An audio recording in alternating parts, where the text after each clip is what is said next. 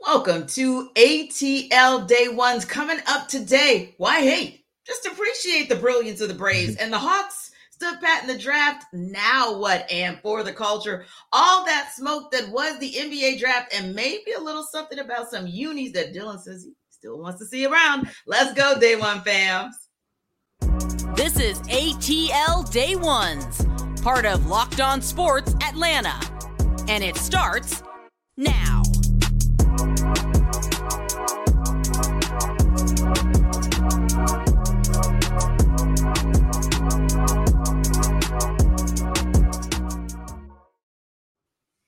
Thank you guys so much for making ATL Day Ones part of your day. ATL Day Ones, of course, is a part of the Locked On Podcast Network, your team every day. And this episode is brought to you by FanDuel Sportsbook, official sportsbook of Locked On. Make every moment more. Visit fanduel.com slash locked on today to get started. Now, you know, we had a special guest in the house yesterday. He's back today. Dylan Mathews, host of 929 The Game's Hometown Take. He's back. Big Dylan, you know what's up. It's the yeah. Braves. Right, right. You know what's up, right? right? We know what's up. We know yes. what's up. Braves beat the Phillies 5 1 in 10 innings to extend their winning streak not to one, two, three, four, five, six, seven, but eight games. What was most important to you in that win? Now, I threw out there that it could be Bryce Elder going seven scoreless innings. It could be Raisel Iglesias finally getting the save his third of the year. It could be the big bats that smoked the heck out of and made some announcer big mad right. and extras. But whatever the case, what do you think was maybe the thing that was most important in that kind of signature win? T, I got to go with what you said first. I got to go with Bryce Elder continuing to be that dude that just steps up when the Braves need him the most. Seven innings, gave up only three hits, two walks, no runs. I mean, dude was spectacular. I mean, there really was just no fly. It was a good old fashioned pitcher's duel. Aaron Nola was good, but those yeah. Braves bats got to the bullpen at the end. But Bryce Elder is the story for me, continuing what has been honestly a pretty masterful season so far for Bryce Elder. Yeah, and I think the way you said it was perfect when he needs to step up, he does. Mm-hmm. And so you look at that slider and you just look at Ooh. how much com- yeah, how much mm-hmm. command he has with his pitches. It's like he knows what he's got in the arsenal, right? Right. But he also knows when to put it where it needs to be put. And and you say that and it sounds like such a basic statement, but the reality is that's an issue that we know Spencer Strider had had for yep. some critical portion, a good por- portion of this season, right? So that control, that command, that poise matters, especially when, to your point, Dylan, you don't have any run support because the guy who's on the bump for the other team is right there pound for pound with you. So you need to have that kind of game. And also, as always, to go seven innings, to go that deep in the game is critical. And other than the one run that Nick Anderson gave up, it really was a stellar outing also by the bullpen. And we know that Raisel Iglesias definitely sometimes makes you, you know, he, he it's a little, get a little twitch. Yeah, you get triggered. Sweating yeah. a little bit, maybe. You do. You really, really do. But ultimately speaking, he even did his job last yep. night. And I thought another interesting point there as well. You cannot say enough about the bats just yes. really coming alive in the 10th inning and saying, okay, we couldn't get it done necessarily against Aaron Nola, but guess what? We're going to go ahead and exploit the heck out of this bullpen for the Phillies. And we're going to exploit a guy that looks like what our guy looks like sometimes. So I think to me, it's like the Spider Man meme Kyle Schwarber, Marcell Ozuna, Ozuna? all the same. What? exactly. Typically bad in the outfield, typically bad at the plate, bad meaning good at right. the plate. So Kyle Schwarber showed the bad of who he and Marcell Ozuna are typically in the outfield. And, you know, our guy, Grant McAuley, who is actually of both 92-9 the game and our Locked On Braves postcast, talked about this earlier today on the show that you executive produced and said, Hey, yep. that call was actually, you know, it was a misplayed ball in left field, two outs yep. that allowed two runs to go to score. So the way it was called and the way it went down was accurate in terms of yep. how it played out. And then, of course, the guy who probably would have done the same thing if he was outfield, thank God, was not. Marcell Ozuna was right. at the plate, went ahead and hit the two run home run that gave the Braves the 5 0 lead. But buried in there, I think you can't miss out on the fact that Austin Riley did his thing. You yep. can't miss out on the fact that Michael Harris II actually yeah. put that first run on the board to let mm-hmm. the Braves know that, hey, at a minimum, now we're putting pressure on the Phillies to at least score one run to be able to extend this game. So you got to also give credit. Five runs may not look like 10 runs, may not look like 13, but when you knock them all out in one inning Big time. with authority on the mm-hmm. road against a team in the Phillies who, you know what they did to you in the NLDS last year, you didn't forget. Right. You said it yesterday, and I wanted to bring it back up today, Dylan. You said you wanted to see a dominant win because you wanted to see the Braves show the Phillies and the rest of the division exactly who they are mm-hmm. the National League leader in wins. That's right. Needed to show them that we still them ones in the NL East and really the National League overall yeah. still runs through Atlanta and the Braves. And you even got a little taste of that. You teased it to start the show we had the announcers big man. I don't even think it's really when you get down to the root of why they said what they said on that broadcast, calling Ron Washington, who's one of the nicest dudes right. on the planet, calling him unprofessional for giving his guy a handshake, which they called a hand dance, which what I've never heard of a hand dance before. But Anywho, I think when you get down to the root of their real frustration, it's not about Marcell Ozuna going around the bases. It's not about him giving dap to Ron Washington. It's about them being sick and tired of getting beat by the Atlanta Braves, and I love it. So I couldn't even really be that mad at it. It was a little annoying. It was obnoxious on their part, but they just sick and tired of beating the Braves. And you know what? They wish they were us. And you know, how could how could I blame them for wanting to be, you know, the NL East leaders right now? Yeah, I mean, I would want to aspire to excellence if I right. were them. So, I, like you said, can't be mad at them because they're just mad at the guy who you know you have to beat mm-hmm. to be the man. I mean, that's just the bottom line. And the thing about it is, like you said, I thought this was another hilarious stat. And this is a very, how do I say, this is a very Grant McAuley stat, right? So, yeah. and you guys, I'm sure if you do catch Locked On Braves, you already know that this is his type of stat where he literally says, how can you actually go there when one of the Phillies so so there's actually a stat out there that takes into account the amount of time it takes you to round the bases. Okay, Marcell Ozuna takes you 29 seconds. It yeah. does take you pretty much the longest in the majors. Right. But there's a guy on the Phillies team, it takes him 27. So miss me with that. Like you said, it's right. not so much about the trot and the dap up. And there is a hand dance thing, by the way. It's based out of the DMV. So it actually does exist. Oh, for all intents and purposes, yes, yes, there is hand dancing. I actually used to uh, take lessons from someone, oddly enough, in that. But real talk, that's not what that was about. That yeah. was about you knowing that although you caught the Braves when you were on a run last year, Phillies, ultimately speaking, the Braves are still the better team. And they did show that. And how do we know that they're the better team? Well, vote getters are saying the same thing because, mm-hmm. voters rather, because Ronald Acuna Jr. was the overall top vote getter, and he has an automatic advance and an automatic bid essentially to the All Star game. It will be announced that Thursday. But that's not just the story.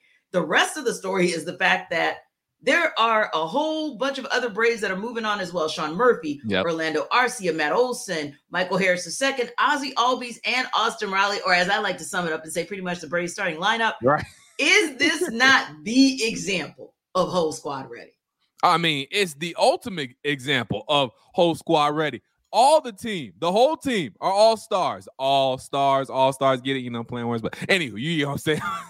but no, it, it is amazing feat, and it just goes to show that not only is the whole squad ready, like you said, but it just also goes to show the popularity of the Braves. And you know, you have to credit that to you know back in the day being on TBS and being on a national stage consistently, um, because the Braves travel. I mean, any city you go to, whether it's Philadelphia, New York, Chicago, it don't matter. The Braves travel everywhere, and they're a popular team not only because they're good first of all, and most importantly, but they're also fun to watch. How could you not like watching the leading vote getter in this year's All Star game in Ronald Acuna Jr.? How could you not love watching Ozzy Albies do his thing? Orlando Arcia, Money Mike when he hits a home run, throwing up the dollar signs.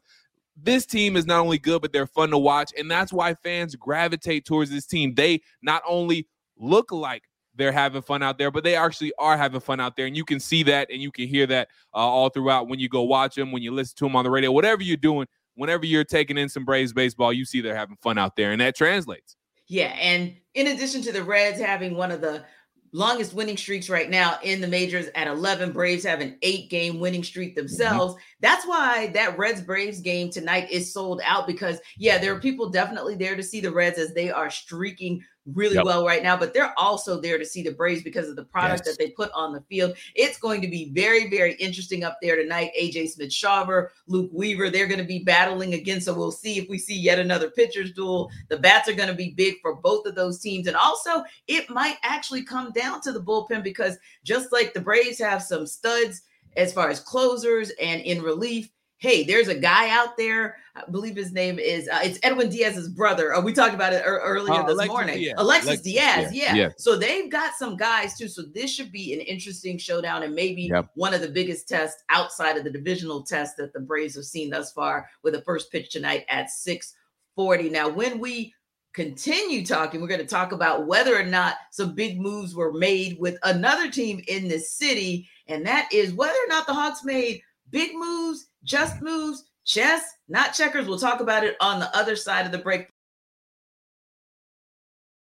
But first, want to tell you guys about FanDuel. FanDuel, of course, is all about baseball because they're the official partner of Major League Baseball. And this baseball season is in full swing. There's no better place to get in on that action than FanDuel because it's America's number one sports book. Now, customers that are new to FanDuel can get us no sweat first bet up to $1,000. Who can't use an extra G? All of us. That's up to $1,000 mm-hmm. back in bonus bets, but that's if your first bet doesn't win. Now just go to fanduel.com slash locked on to join today and think about it.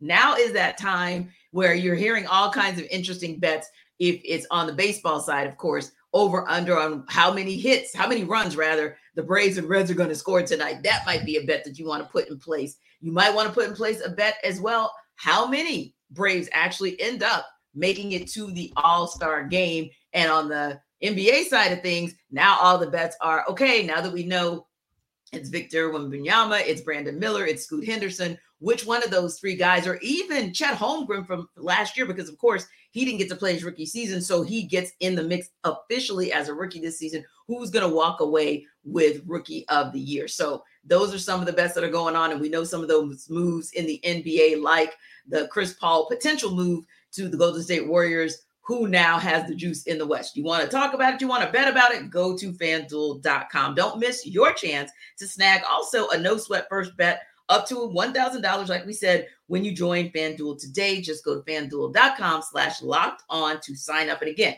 they are the official partner of Major League Baseball.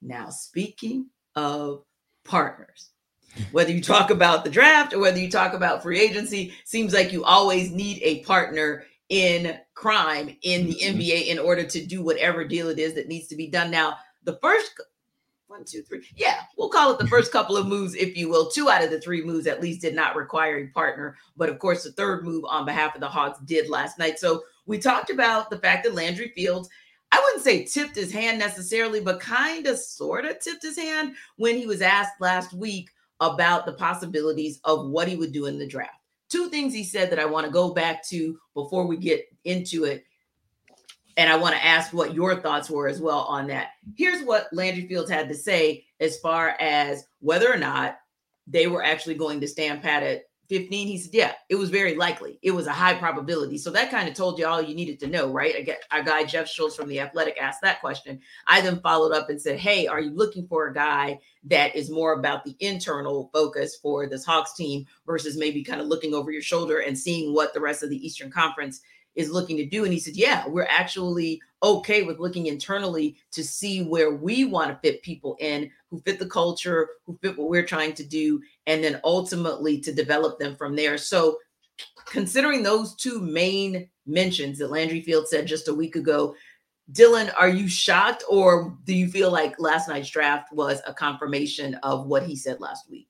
It was definitely a confirmation. I mean, he basically stayed true to what he said he was going to do and what the organization was going to do. He also talked about in, in that press you're speaking about how they were okay getting a guy who was maybe more on the developmental side than an, an instant impact type of dude. And I think Kobe Bufkin, who was the 15th overall pick, I think he is a guy who was definitely a little bit developmental, but I, I do think that he could possibly have a chance. I mean, just like any yes. rookie could have a chance, but I think he he does have a chance to, you know, maybe play a little bit more than most people may think because of what he provides on the defensive end. Very yes. good defensive player, uh, can shoot a little bit too, so uh, he can play off ball. So he he, he has a, he has some tools that could allow him to maybe play a little bit earlier than expected. But I do think at the end of the day that we're going to see him play probably a little bit more in College Park than we see him play in Atlanta in State Farm Arena. But I know Tenitra, you you feel like you it was slightly underwhelming. Yes. But I I actually like I actually like the pick. I gotta gotta be honest. I actually like the pick. I, I like what Kobe can provide. Again, you talk about his uh, ability to move off the ball and be good either on the ball or off the ball. He talked about that in his post game uh, uh, press conference yet last night. And he said he could do either one, and that could take pressure off of Trey and or Dejounte, and then he could also move off the ball. So we, yeah. we talked about it yesterday. We never really saw that Trey Young off ball movement that we expected to see when right. DeJounte Murray did come to town last season around this time last year. So maybe Kobe is a guy who can fill that role and he could be that off the ball guy and, and, and he can be the one getting set up by Trey Young and or DeJounte Murray. So, you know, he could be a three and D guy, a guy yeah. who could be your backup point guard who at times could be both. So mm-hmm. I like the versatility. And also we have to talk about the improvements Kobe made from year one to year two during his time at Michigan. 22% three point shooter yeah. in year one as a freshman, mm-hmm. jumped all the way up to 35. 35 yeah, that is impressive. 36% yeah. in year two. So the improvements is there. Um, obviously, starting the, the points were a big jump as well, went from three to 14. Uh, right. I think that's more of a product of him getting more minutes. But really, for me, it's, it's a three point percentage. So he's working on his game. Seems yeah. like a bit of a gym rat. So he's got some qualities that you like to see in any young player. He does indeed. And one of the things that I like about him as well is you're under the tutelage of Juwan Howard. So he's someone who knows how to give you all the tools that you're going to need and to help you to understand the importance of being a two way player. And Correct. really and truly, if you want to get minutes, as we saw last season, when you look at Jalen Johnson and the increase in his minutes and maybe the degree decrease in AJ Griffin's minutes. I think a lot of that was because Jalen Johnson was able to give a defensive presence, especially bring some yes. help at least on the perimeter. And so wherever you can bring that help defensively, that's a good thing. And you think about those breaks that Trey Young wanted to take at the end or really always has taken, not wanted to take, but has taken at the end of the first quarter and in some cases the beginning of the second quarter. When you have a guy like Bufkin in the space in the mix, you may have a little bit more confidence should he be on the main roster as opposed to the Skyhawks, you have the right. confidence that, hey, he's going to give you just enough in the way of a three point shooter for that second unit, but also, which may be more important, is he's going to provide you with that defensive presence and he has a desire to play defense because that's what Quin Snyder is looking for. He's looking for more players who are willing, interested, and able to either be two way players or are open to learning how to become better two-way player. So I think that's one of those things that ultimately makes him a little bit more appealing. I think for me, the disappointment wasn't so much in Bufkin or even Seth Lundy or even mm-hmm. Mouhamed Gueye. That piece wasn't it for me. I was just hoping mm. against hope because I really did feel like they were going to stick with those picks. I yeah, was just yeah. hoping against hope that maybe they were going to do some type of packaging of a deal mm-hmm. such that they yeah. could maybe use what little draft capital they had left to right. maybe move to get to put themselves in position to get a player. And hey, that's not to say that they're done, right? We can right. start that conversation about free agency next week, assuming they're not going to do anything over the weekend, but you never know. But right. ultimately speaking, it's kind of like no, we're looking at what we have in the here and now, and what you have in the here and now indeed would be three developmental players. But I will tell you this: I thought that it was interesting because, of course, we talked about a couple different players last night, but Cason Wallace went very quickly yeah. So did Dereck Lively. And those were yep. kind of the two that everyone was bantering about. And mm-hmm. so it became obvious, okay, wow, you know, where did the Hawks go now? And then of course they go out and pick Mouhamed Gueye, getting the acquiring the draft rights to that pick that went to the Celtics. Now that is a work in progress. But I thought that was interesting because we also spoke last night about the possibilities of the shifting around of the front court. Yes. And what it could mean if you exit someone like John Collins, or even if you exit someone like Clint Capela, who and what do you need to backfill that? And how do you bring depth in that space? Although you do have it a little bit, you've got Jalen Johnson, you've got Saddiq Bey, and you probably could shift. AJ Griffin is kind of a chameleon to me. To Yeah. me, he could probably go two, three, or four and be quite fine. Yeah. But where do you kind of bolster those guys who kind of sit at the four or five? Right. And maybe that's what he is. Albeit a developmental player, may take a couple years to bring him there. But I thought that it was interesting that this was yet another piece from last night's draft for the Hawks that Mower spoke to the future versus maybe the now. And again, let's be honest. Unless you're selecting in the top five, maybe the top eight, Right. you're not looking at the guy to be your win now guy anyway. But again, I was just thinking, well, heck, if we're gonna stay in the draft, like, I mean, okay, that's what we're gonna Yeah. do. But okay, that's just me. no, I'm just gonna sit back and wait for free agency. There, there you go. Just sit back and see, you know, what the move didn't come last night, may eh, but that, that's not to say, like you said, it won't come. But I think you're absolutely right about Mouhamed Gueye. That seems like when you've been talking about playing chess and not checkers, that seems like it could be maybe that chess move, or at least doing a really good job of maybe looking ahead into the future and you know, knowing that the end could be coming up on Clint Capela, or knowing maybe a move could possibly be coming with John Collins, and you have to make sure you're set up uh, for the after, you know, what what's after that move. So I do think that could be a piece there. And uh, again, you know, a developmental guy, and sometimes, and look, a lot of times it usually takes guys a couple of years to really uh, bloom, uh, for lack of a better term. Um, so you know that's why there's no rush on a guy like Mouhamed Gueye. You can kind of take that chance, and you can make a move like that because you do have Clint, and you can have a couple of a few more years with Clint,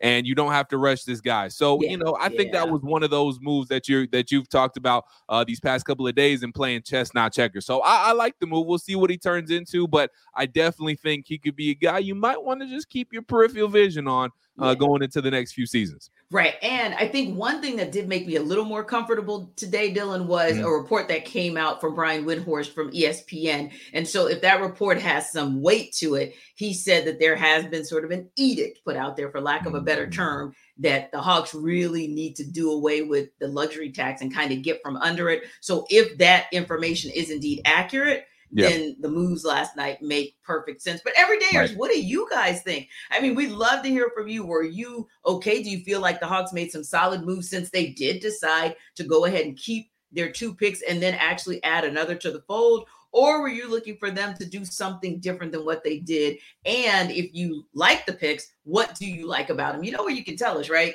You can drop comments at our YouTube channel. And of course, it's ATL Day Ones all day, every day. You can check us out each and every day, no matter what. We're always here for you. And if you're driving down the road in Atlanta, it's supposed to be a beautiful weekend. Why don't you go ahead and download us wherever you download your podcast as well? Because hey, we're your team every day talking about your teams every day. Now, we're going to continue a little bit of our NBA draft talk, but we're going to shift it into the fun part and for the culture because hey, that's what we like to do. We like to just have a little fun, kicks and giggles, nothing we take seriously and for the culture. Before we go back to the NBA draft to wrap it up with some of the fun stuff we saw last night, Dylan, you Mm. said that you might be a little sad, feeling some type of way because the gradient uniforms for the Falcons might be going bye bye.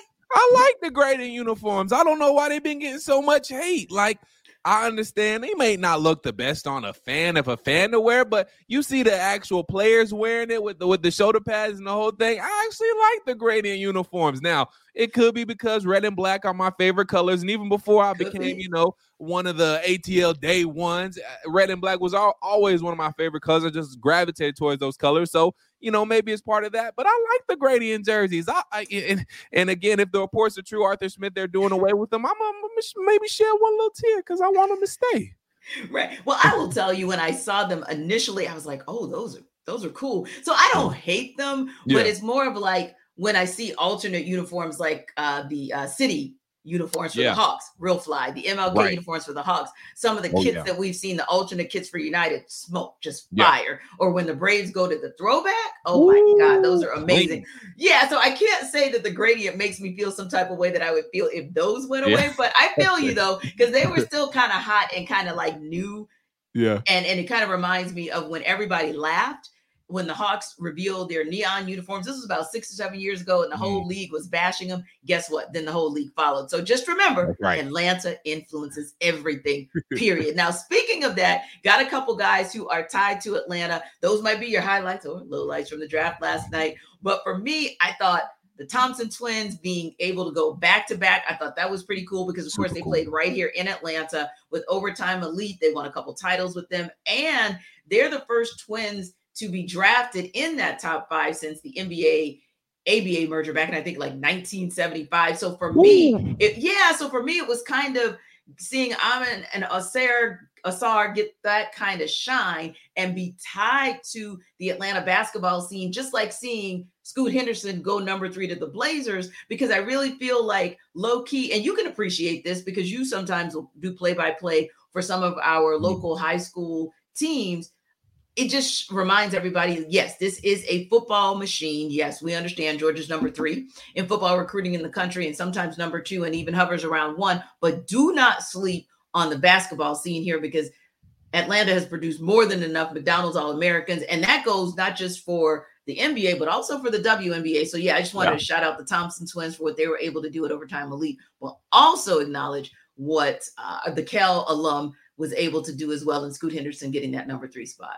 Yeah, we got to start putting more respect on, and not to say anybody does, but we got to start putting some more respect on the basketball talent that comes out of the state of Georgia. Everybody knows about the football, like you said, but the basketball talent, I mean, we're talking about Anthony Edwards. We're talking about the Thompson twins. We're talking about Scoot Henderson. And I mean, We're talking about Maya Moore. I mean, know. we're talking Yeah, about don't don't play. too. I mean, there's Yes. so much, and, and we can't forget about um uh sister. Cooper, Te'a Cooper, sister. Exactly. Yes, it goes on and on. You're so right. There's so much talent here basketball wise and that's you know kind of why just to go down a quick rabbit hole i mean that's kind of why we get so upset at the the, the local college teams like yo you, y'all got all this talent here. What- what- what's going on? The, the alabamas are stealing on our players. The auburns the tennessees the arkansas they're stealing on our players. But anywho again different story for a different day. But no seeing the thompson twins get that accomplishment seeing their whole family there Yeah. that was amazing. Uh, seeing Scoot's family there, his, uh, his sister in attendance. I mean, that is just so cool. Seeing those guys live out their dreams and know that they have, you know, pieces of Georgia and you know, Scoot case, a lot of Georgia tied into them. I mean, that is just so cool, and it just goes to show that not only does Georgia produce uh, football athletes, but we just produce athletes, Athletes, in general. period. Baseball, football, basketball. Yes. I mean, yes, we just you are produce so athletes. right. You are so very right about that. And it's just exciting to see just the amount of shine that those guys are getting. You just keep Yes. watching and you'll see that there's a lot of talent here. And like you said, I think Damon Stoudamire, Mike White, I believe they understand the assignment. So I, I'm going to expect in the next two to three years to see more of these homegrown pro- products retained right here so that we have some good basketball that's played on the collegiate level. But that For said, sure. one more thing before we wrap up.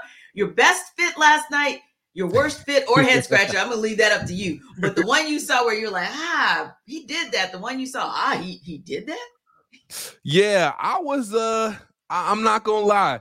I it's like like a school outfit was cool, but I, I'm a, I'm gonna give even though he's he's cold on the court, I got I was just a little Scoot's outfit I think was a little too much for me. Like it did a little Oh. too much. I and uh I salute Gradey for what he did, but Gradey Gradey definitely like uh, just, the it just I like stuff that's a little bit more. I understand the the baggy is starting to come back a little bit, and I respect all that. I get all that, but like the shoulder pad thing was giving way too shoulder pad, and like this, the whole jacket didn't really like fit him. right. So it was I just giving, it was yeah, it, giving.